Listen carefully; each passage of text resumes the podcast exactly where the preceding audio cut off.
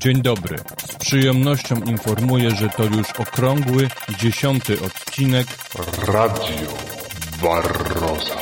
Jakiś czas temu napisał do mnie Rafał Szyrszeń, że chciałby być gościem tego podcastu, dlatego że jest pszczelarzem, który gospodaruje w rejonie hodowli zachowawczej pszczoły dobra. Posłuchał jednego z poprzednich podcastów o Apis mellifera mellifera i jej hodowlach zachowawczych w Polsce i stwierdził poniekąd słusznie, że należałoby też opowiedzieć coś o tej pszczole. Także witaj Rafale. Witam Cię, witam też wszystkich słuchaczy. Powiedz może parę słów, gdzie się znajduje Twoja pasieka? Ile lat już gospodarujesz? Moja pasieka znajduje się w Dobrej, a właściwie na pograniczu Dobrej i Jurkowa, czyli miejscowości w gminie Dobra, która jest jedną z części terenu właśnie zachowawczego naszej rodzimej linii, linii kraińskiej. A pszczelarze od chyba czterech lat, tak mi się wydaje. A powiedz jeszcze, czym się tak generalnie zajmujesz? Bo z tego, co kojarzę w internecie, to prowadzisz kanał Zielony Umysł, którym poruszasz nie tylko aspekty pszczół, ale także ogólnie aspekty ekologii, przyrody. Ciężko mi określić. Jednocześnie jestem doktorantem, trochę pracuję na własnym polu i trochę pracuję po prostu zarobkowo. I w międzyczasie właśnie kręcę filmiki na YouTube. Moimi zainteresowaniami jest nie tylko pszczelarstwo, ale głównie bym powiedział e, właśnie sadownictwo, a konkretnie borówki, uprawa i hodowla borówek. Okej, okay, czyli jesteś doktorantem w jakiej dziedzinie? Jestem doktorantem Katedry Sadownictwa i Pszczelnictwa. Dziedzina, z tego co pamiętam, to jest ogrodnictwo. Tak fachowo to się nazywa. Rozumiem. A twoją specjalnością jest sadownictwo? Tak, można tak powiedzieć. Skąd w takim razie zainteresowanie pszczołami? Zwłaszcza, że o ile śledzę trochę twój kanał i twoje wypowiedzi na, w internecie, to nie zajmujesz się tylko pszczołą. Skąd ogólnie zainteresowanie pszczołami? Skąd zainteresowanie pszczołami? To było naturalne następstwo po prostu wiedzy sadowniczej i zainteresowań sadowniczych. Pszczoły są ważne, dlatego żeby w ogóle owoce powstały, więc nie wyobrażam sobie sadownictwa bez wiedzy o pszczołach. Zresztą to dowodzi nazwa katedry, w której się znajduję, czyli sadownictwa i pszczelnictwa. A zacząłem się interesować pszczołami tak właściwie z dwóch powodów.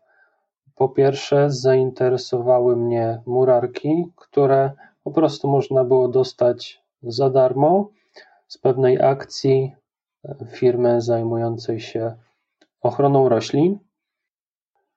Dostałem te murarki, to mnie zaciekawiło, aczkolwiek pierwotne moje zainteresowanie, raczej jakiekolwiek przemyślenia o pszczołach, raczej upatrywałbym w tym, że to jest poniekąd nasza rodzinna tradycja. To znaczy, dziadek miał pszczoły, ojciec E, chciał mieć pszczoły.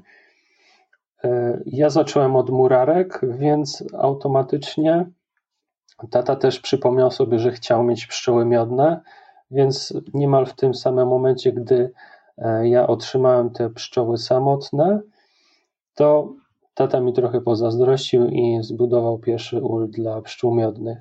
I zaczęliśmy razem pszczelarzyć na pszczołach miodnych również.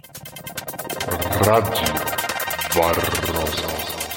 To przejdźmy do clue odcinka, czyli gospodarzysz w rejonie hodowli zamkniętej pszczoły dobra.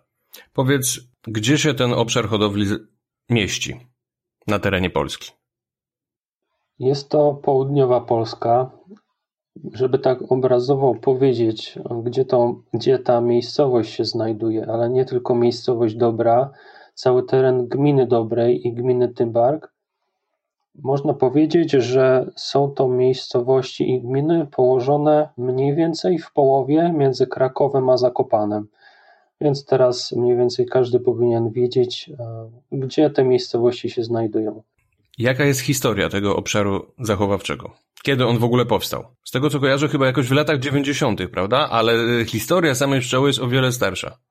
Historia pszczoły dobrej jest o wiele starsza. Pierwsze wzmianki to mamy od pana Władysława Kaima, to są lata 30.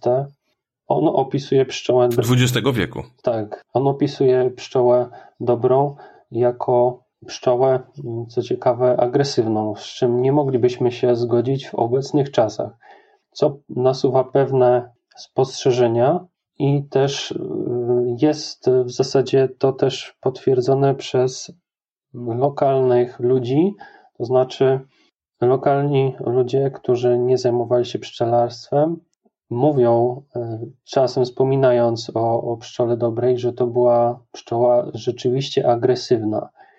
Tutaj też e, Władysław Kaim to potwierdza, że to była pszczoła agresywna.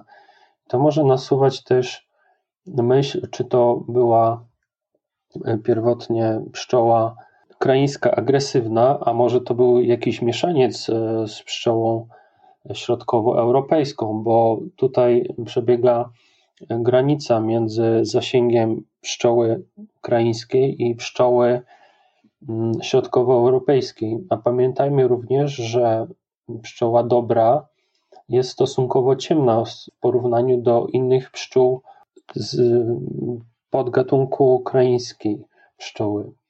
Więc nie wiadomo, może być, może to są moje takie przypuszczenia, że to może być nawet e, mieszaniec tych dwóch podgatunków.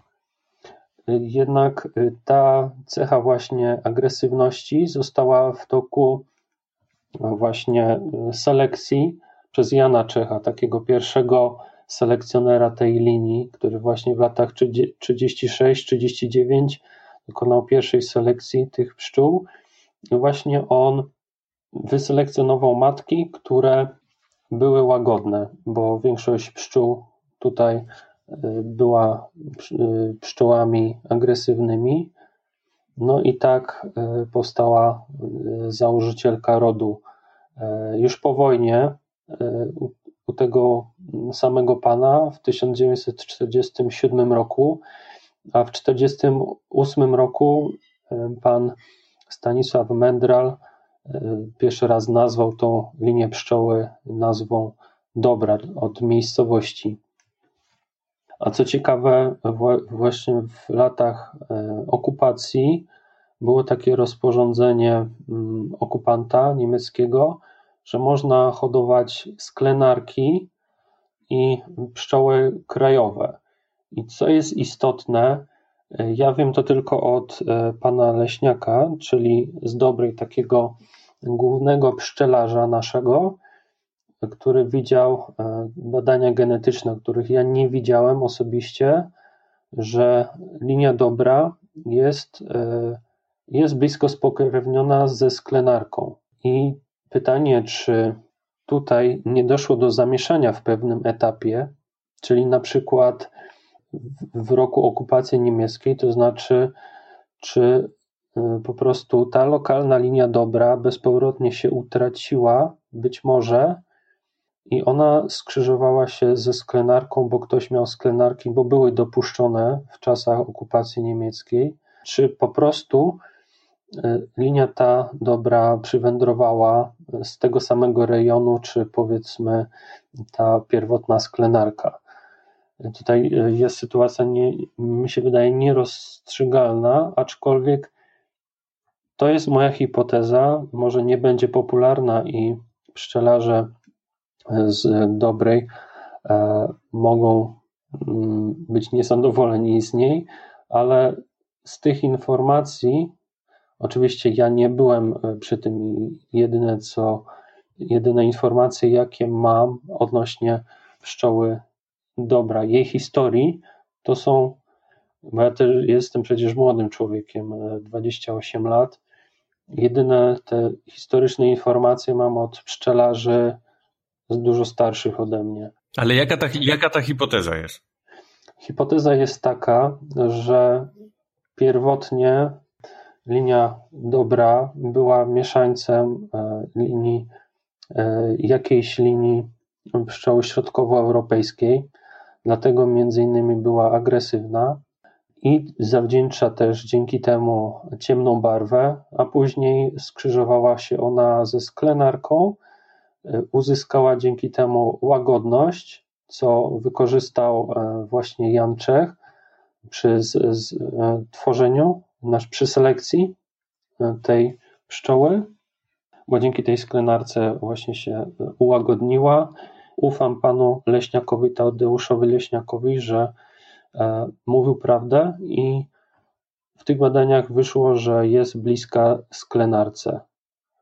Najbliżej ze z poznanych linii ukraińskiej, najbliżej jest jej do sklenarce linii dobra.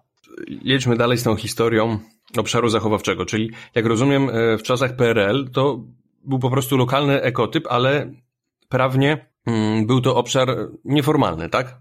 Tak, to był obszar nieformalny i oczywiście niektórzy mogli mieć e, inne pszczoły, innej linii i być może właśnie sklenarki. Kiedy zaczyna się w takim razie sformalizowana historia tego obszaru? Już e, w latach 60. E, próbowano utworzyć taki rejon, jednak bezskutecznie. Później dopiero w latach 70 pszczoły tej linii mm, przybyły do pana Jerzego Smotra z tym barku, zostały mu podarowane. No i od 1995 roku e, przystąpił on do Krajowego Programu Doskonalenia Genetycznego Pszczół.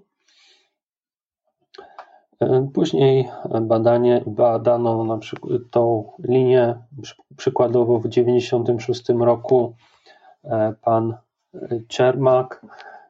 On był pracownikiem naukowym ze Słowacji. Badał te w kierunku zachowania higienicznego.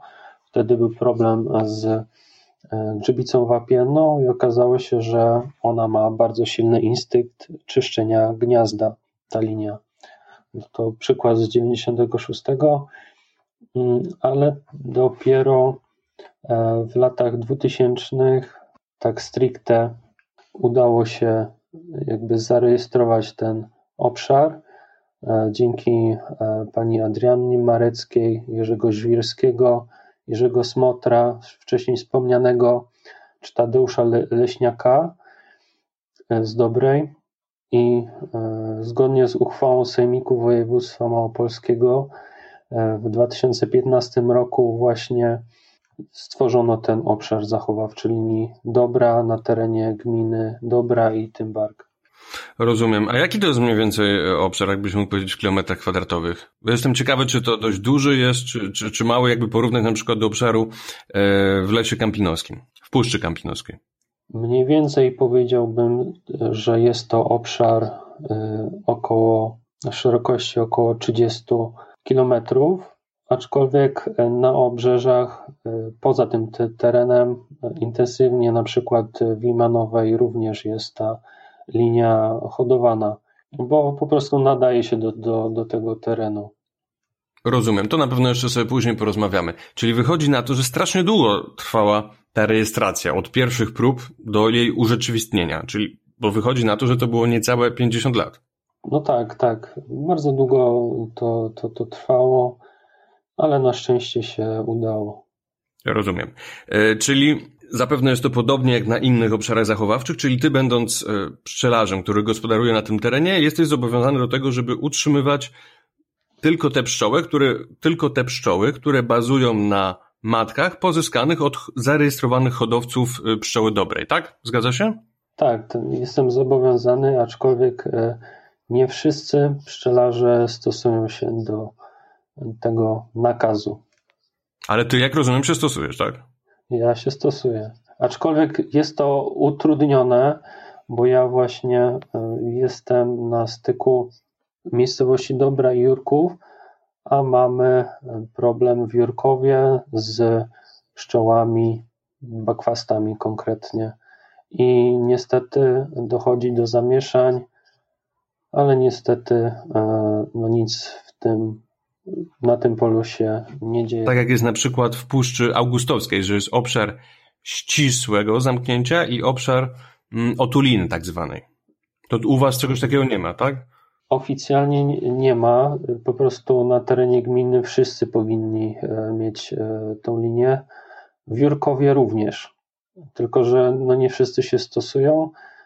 a przewodniczący z związku niestety no nic nie robią z tym. Czy wobec tych problemów, które są zresztą zbliżone do problemów Puszczy Kampinoskiej, y, czy hodowli na przykład y, linii Asta, jak rozumiem, te linie zarodowe, właściwe, czyste, prawdopodobnie opierają się na unasienianiu sztucznym wobec tego, tak? No, y, właściwie nie, nie do końca.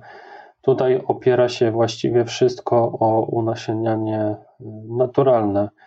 E, bardzo niewiele jest matek stricte unasienionych sztucznie. Jest pan e, Jerz z Limanowej, którym tym się zajmuje i prawdopodobnie współpracuje z tymi głównymi pszczelarzami, aczkolwiek większość matek e, nie jest unasienniana sztucznie. Tylko mi chodzi o te matki oczywiście zarodowe. Jeżeli nie są unasieniane sztucznie, a naturalnie, ale macie problemy e, z obecnością innych pszczół w tym obszarze hodowli zachowawczej, to podejrzewam, że są jakieś procedury, że mm, te matki, które są właściwe, które zostają reproduktorkami, muszą przejść odpowiednie badania. Ich córki, tak? Czy, czy dają odpowiednią genetykę, odpowiednią morfologię do pszczoły dobrej? Od pana prezesa wiem, że większość badań stosuje się tylko, y, bada się indeks kubitalny tak naprawdę. I to jest niestety y, niezbyt dobre.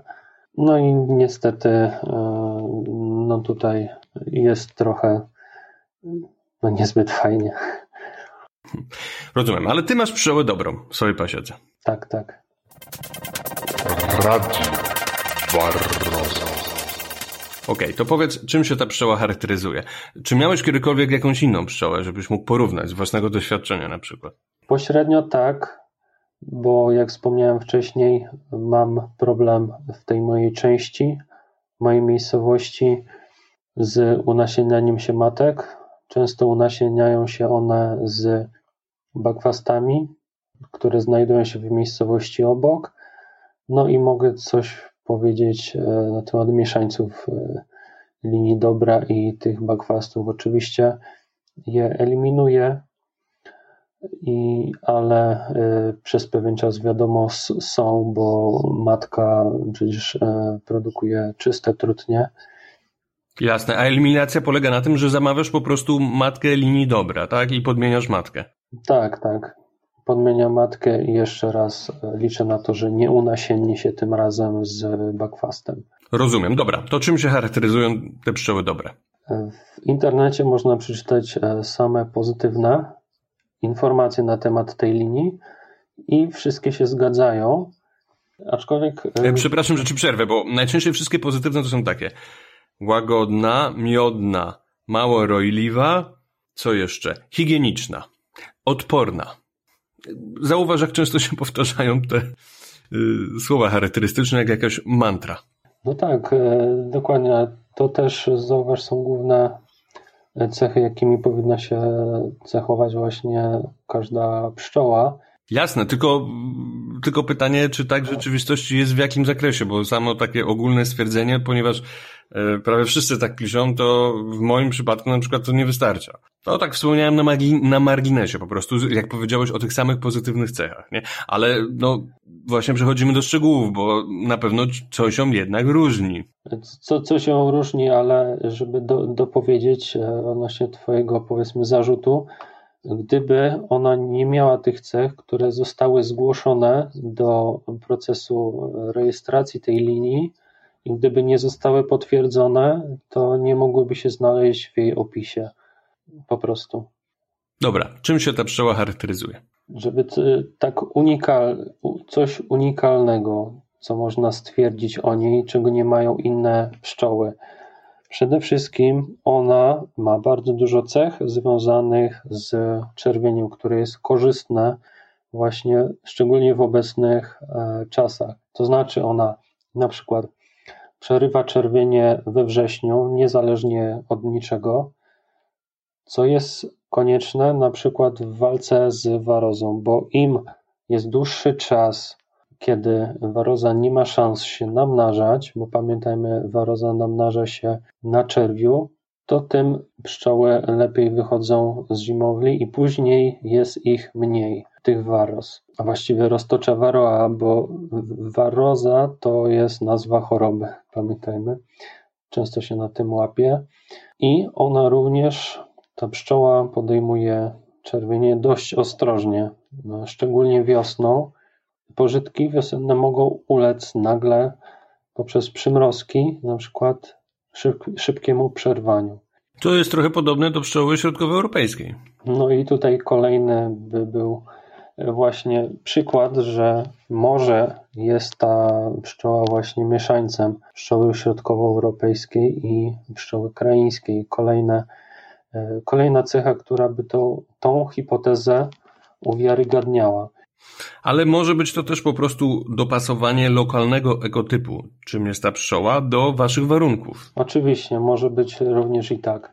Czyli jedna z jej cech to jest dopasowanie, dobre dopasowanie do waszych lokalnych warunków pożytkowych i klimatycznych. Tak, zdecydowanie można tak e, powiedzieć. To powiedz, jakie to są warunki? Przede wszystkim e, tutaj jest bardzo mało standardowych pożytków obecnych w innych częściach, innych częściach kraju.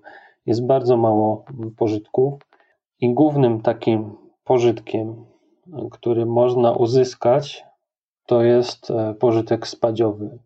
Spać zazwyczaj jodłowa. Góry tej miejscowości zajmują większą część terenu obecnie, kiedyś owszem mniejszą, bo jednak ludzie masowo wypasali różne zwierzęta, głównie owce, ale głównym właśnie takim pożytkiem jest e, spać. I co ważne, właśnie ta linia jest mocno przystosowana do pożytku spadziowego.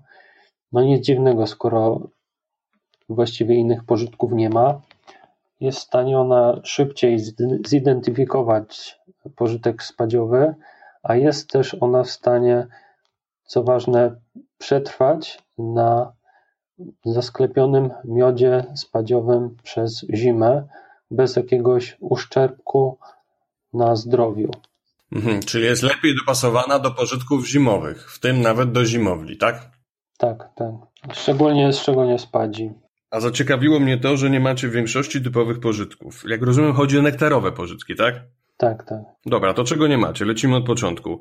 Wierzby, krokusów. Wierzba jest wszędzie. Drzewa owocowe. Aktualnie nie ma żadnych. Kiedyś było sporo jabłoni. Tylko, że jabłoni tak nie dają dużo nektaru, ewentualnie rozwojowo, prawda? No tak. Yy, dobra, co lecimy dalej? Mniszki, rzepak. Mniszki owszem są e, przez około miesiąc. W naszej miejscowości mówimy na nie maje bo zazwyczaj w maju zaczynają kwitnąć. Co, co tam mówiłeś jeszcze? Rzepak. Rzepak. Rzepaku nie ma totalnie, przynajmniej teraz. Kiedyś też wątpię, żeby był. Nie, najbliższe pole rzepaku to może, nie wiem, 30 km stąd jest. Akacja, lipa. Akacje, jakieś pojedyncze drzewa. Lipa, lipa, lipa owszem jest, szczególnie przy różnych kapliczkach, więc tutaj e, jedyny taki e, ratunek, powiedzmy. Lipa, trochę mniszku, ale e, nie jakieś drastyczne ilości, szczególnie teraz. Gryka i chwasty letnie. Gryki nie ma, nie widziałem nigdy żadnego pola wysianego gryką. Chwasty letnie, tak, są na polach, aczkolwiek na polach przewaga jest po prostu traw. Coraz mniej jest e, chwastów kwitnących, bo po prostu ludzie przestali wykaszać, a dla wielu e, chwastów e, letnich jest to konieczne, chociażby na przykład dla koniczyny białej. Żeby kosić co jakiś czas, tak? Łąkę po prostu? Tak, a szczególnie koniczynę białą, pole, gdzie znajduje się koniczyna biała, trzeba dość często kosić, nawet więcej niż raz w roku, żeby w ogóle ona się E, utrzymała. Dobra, czyli jak sądzisz, jaki udział procentowy średnio w pożytku dla pszczoły dobrej jest spadzi? Tak naprawdę, jeśli nie ma spadzi, to praktycznie nie ma nic, bo właściwie pozostałe pożytki chyba że pszczelarz jest e, naprawdę skąpy i e, niemal wszystko zabiera pszczołom, to może mieć trochę miodu mniszkowego, trochę może wielokwiatowego w lecie, aczkolwiek większość to, co zbierze pszczoła w tym czasie i nie jest pożytkiem spadziowym, wykorzystuje w czasie, wykorzystuje po prostu na rozwój. Okej, okay, czyli chodzi o to, że nie macie, nie macie nektarowych pożytków towarowych. No, nie mamy. Nawet ta lipa, tak? Nie daje rady. Nawet ta lipa nie daje e, tak e, rady. Aczkolwiek na upartego dałoby się. Z tym, że większość miodów to jest po prostu, które można nabyć w naszej miejscowości od lokalnych pszczelarzy, to jest po prostu miód spadziowy. I ciężko znaleźć jakiekolwiek inne. Czyli wasz rejon słynie z tych miodów spadziowych, produkowany przez waszą pszczołę dobrą, tak? Tak, można tak powiedzieć.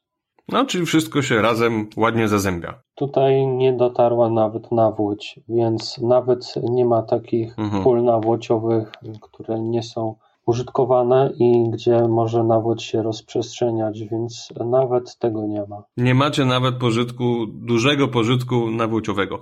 Czyli jak rozumiem, no bo nawet jeśli coś pszczoły zbiorą z, tej, z tego mniszka, z tej lipy, no to będzie rozwojowe, czyli prawdopodobnie do, do zimy idą głównie na spadzi e, i na e, przerobionym cukrze, którym daje pszczelarz, tak? Tak, tak, zdecydowanie. A jeszcze, żeby tak dopowiedzieć, e, to w naszej miejscowości przypada mniej więcej 6,5 rodzin na kilometr kwadratowy, co przy małych pożytkach jest to bardzo duża bardzo duża liczba pszczół na, na właśnie kilometrze kwadratowym. Mhm. Bo podejrzewam, że jak już ta spać leje, to leje konkretnie, tak? Tak, tak. Można zebrać całkiem sporą ilość miodu, jak jest, jak przyroda pozwoli, tak? No tak, tak, ale to jest e, pożytek, który nie zawsze jest.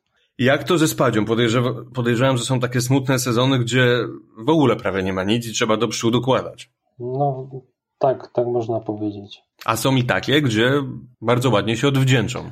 E, prawdopodobnie. Tak, i jest zapas na kilka lat.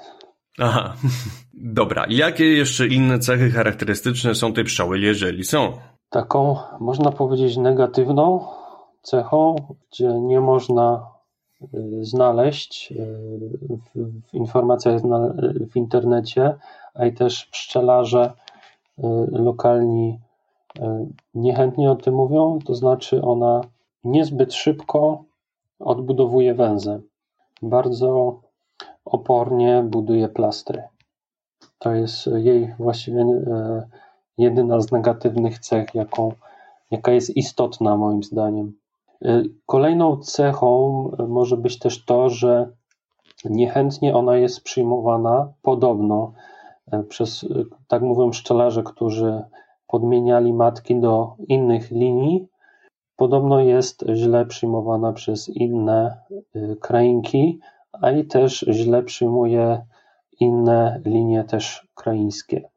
Więc ona istotnie różni się genetycznie od właśnie innych krainek, mimo że jest podobna do sklenarki. Więc y, być może właśnie jest jednocześnie podobna do sklenarki i tutaj e, jest być może mieszańcem sklenarki, ale tą sporą część odziedziczyła być może, taka jest moja hipoteza, powtórzę to jeszcze raz, a nie coś udowodnionego właśnie po pszczole środkowoeuropejskiej. A spływanie z plastrów, czy tutaj podobnie jak pszczoła europejska spływa mocno z plastrów, czy trzyma się nie, dobrze? Nie, trzyma się dobrze. Trzyma się dobrze, nie ma, nie ma z tym problemu. No nie, nie, nie ma też e, w plastrach tego, jak jest zasklepiony miód, no to nie ma tam powietrza. Właśnie można dodać jeszcze tak na koniec pozytywną cechę, która wyróżnia się wśród innych linii e, kraińskiej, że jest zimotrwała i tutaj e, temperatury jej niezbyt szkodzą, co osobiście potwierdzam, bo pięcioramkowe rodziny byłem w stanie przezimować bez e, znaczącego uszczerbku. W ulu izolowanym, czy niekoniecznie? W izolowanym, e, no ale jednak to ale jednak to y, dość małe rodziny były. W takim razie powiedz, masz szansę jakby wypromować teraz tą pszczołę. Powiedz, dlaczego twoim zdaniem warto hodować tą pszczołę? Dlaczego warto hodować pszczołę dobrą? Tak, i dlaczego warto utrzymywać dalej ten rejon zachowawczy? Po prostu ta pszczoła charakteryzuje się, ma takie cechy, które odróżniają ją od innych pszczół i są to cechy utrwalone i bardzo przydatne w dalszej hodowli, szczególnie na terenach polskich. Aha, czyli uważasz, że ona byłaby korzystna nie tylko w waszym rejonie? Oczywiście. Tylko też na innych obszarach Polski, tak?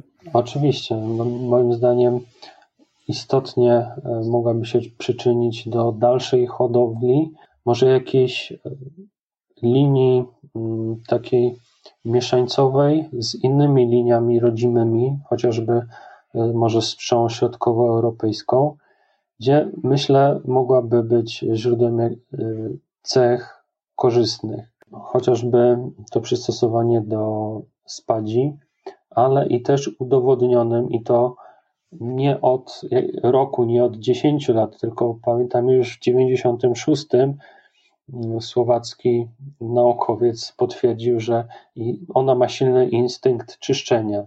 Więc tutaj mogłaby być właśnie taką podstawą do dalszej hodowli odpornościowej na warozę. Radio Dobrze, ale żeby zachować ją w czystej postaci przez następne lata, przez wiele następnych lat, to wymagana jest jednak akceptacja ze strony społecznej tam na miejscu u was, prawda? Czyli no, żeby pszczelarze no, nie wwozili, niech nie utrzymywali tam innych linii pszczół. Masz tu jakiś, masz na to jakiś pomysł? Bo z tego, co mówisz, no, nie wygląda to najlepiej, tak? U was? No to jest moje osobiste zdanie, aczkolwiek wiem, że niektórzy pszczelarze się z tym nie zgodzą, tylko oni nie zgadzają się, podejrzewam, dlatego, że w innych częściach dobrej, szczególnie na przykład tam, gdzie urzęduje pan Leśniak, Tadeusz Leśniak, tam nie ma tego problemu, przynajmniej nie jest e, tak znaczący jak e, kilka kilometrów dalej, czyli na styku Dobrej i Jurkowa.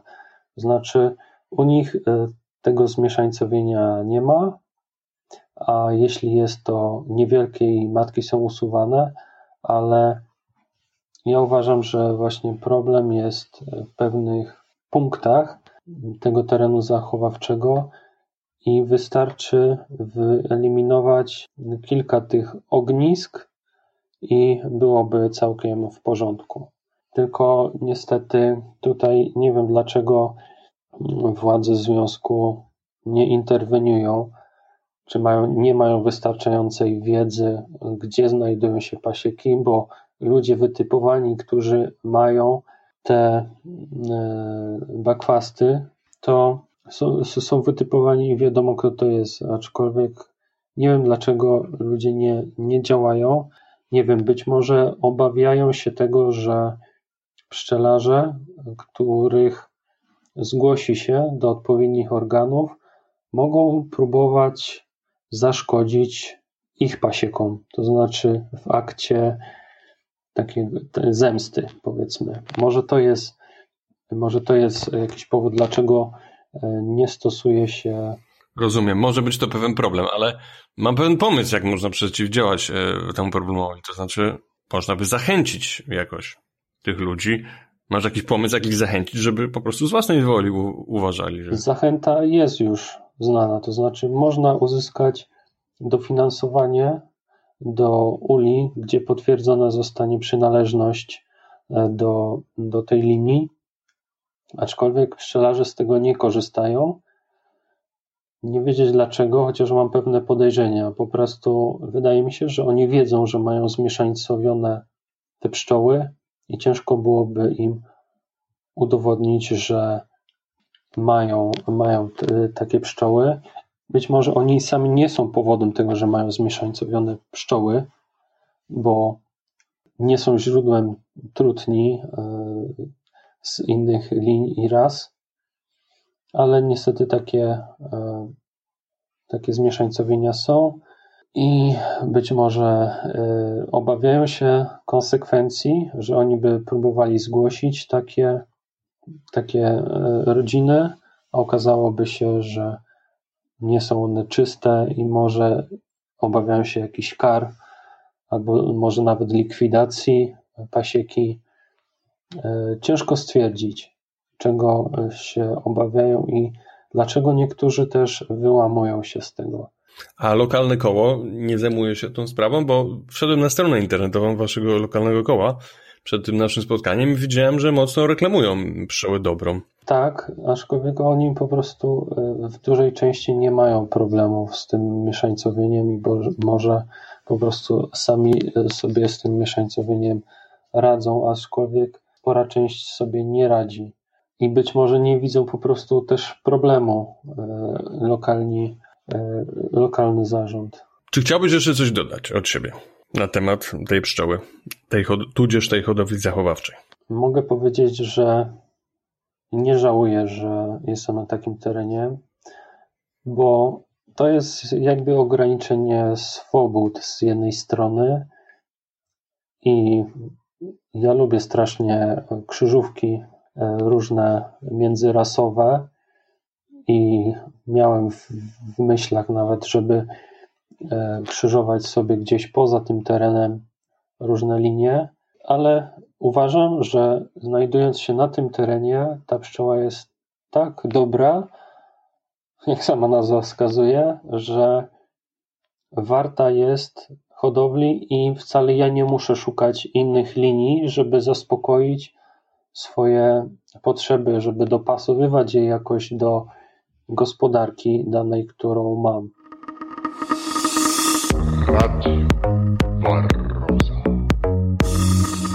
Wspomniałeś o pasji krzyżowania. Wydaje mi się, że to jest związane z Twoim głównym zajęciem, nad jakim aktualnie pracujesz. Powiedz, co to jest, bo jest to dosyć ciekawe, chociaż oczywiście zmieniamy temat. Tak, no zdecydowanie ja bardzo lubię krzyżować dosłownie wszystko.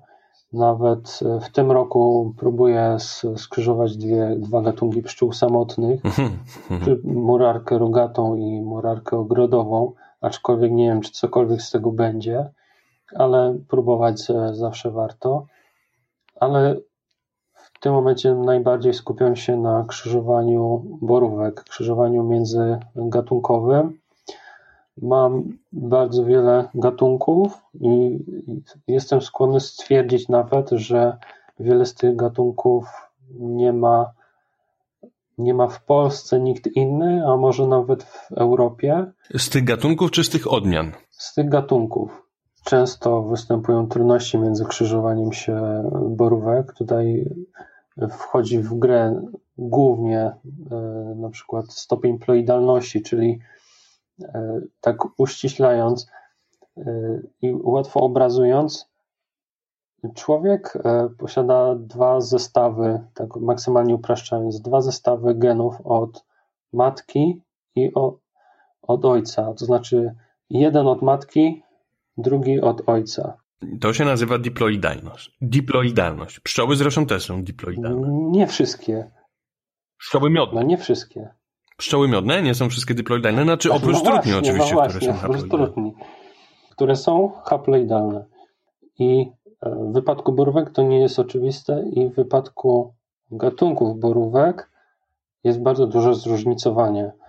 E, na przykład nasza borówka leśna ma tak jak my, czyli jeden zestaw genów od ojca, drugi od matki, ale już borówka amerykańska ma łącznie cztery zestawy, czyli dwa od ojca i dwa od matki.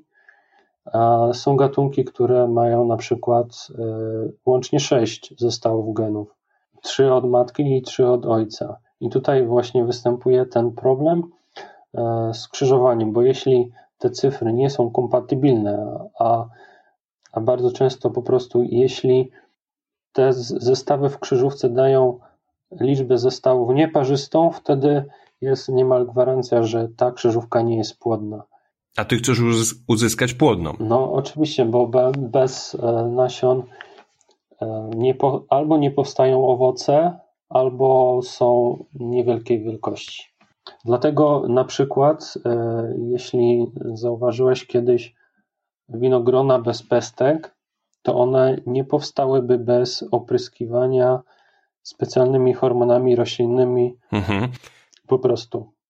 Bo, bez, bo na, nasiona są źródłem właśnie e, rozwoju owocu źródłem tych hormonów. No tak, ale można też roz, rośliny rozmnażać wegetatywnie. No na przykład banan Cavendish jest tak rozmnażany, prawda? No tak. To on, on, I, I, wtedy nie potrzeba do tego nasion. Zresztą, zresztą niektóre rośliny, prawda, w dzikim środowisku naturalnie też tak ewoluowały, że dominuje u nich rozmnażanie wegetatywne i tylko rzadko wytwarzają nasiona, prawda? Są tak, no ale w wypadku banana e, jest on owocem partynokarpicznym, to znaczy on i tak wytworzy owoce mimo e, braku nasion.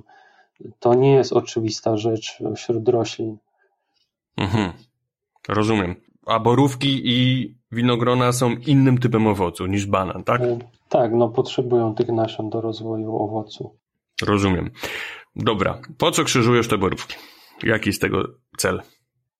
Bo widzę, jak współczesne odmiany borówek wysokich, potocznie mówi, mówi się na nie borówki amerykańskie, ile mają cech negatywnych. I ja bym chciał te cechy negatywne zniwelować, ale również chciałbym dorzucić coś od siebie, to znaczy chciałbym, by owoce przyszłych odmian borówek posiadały czerwone zabarwienie miąższu pochodzące z borówki czarnej, leśnej inaczej. Naszej rodzimej, tak? Naszej rodzimej. Mhm. Ale tutaj jest właśnie problem z skrzyżowaniem i to podwójny, czyli bariera e, chemiczna i, i bariera właśnie z tym stopniem ploidalności. Ale nie poddajesz się i pracujesz nad tym. Nie poddaję się i pracuję dalej. Choćbym do końca życia miał próbować, to, to nie spocznę. Barroza. Rozumiem. Dobrze, Rafale, no będziemy powoli zmierzali do końca. Powiedz, gdzie można Cię znaleźć w internecie? Jaki jest Twój kanał na YouTubie? Czy może masz jakąś stronę internetową?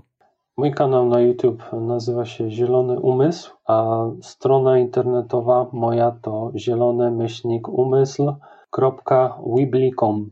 Oczywiście te adresy dla większej pewności podamy też w opisie podcastu. A gdyby ktoś chciał zamówić od Ciebie słynny miód spadziowy z lokalnych, rodzimych pszczół linii dobra, czy jest taka możliwość?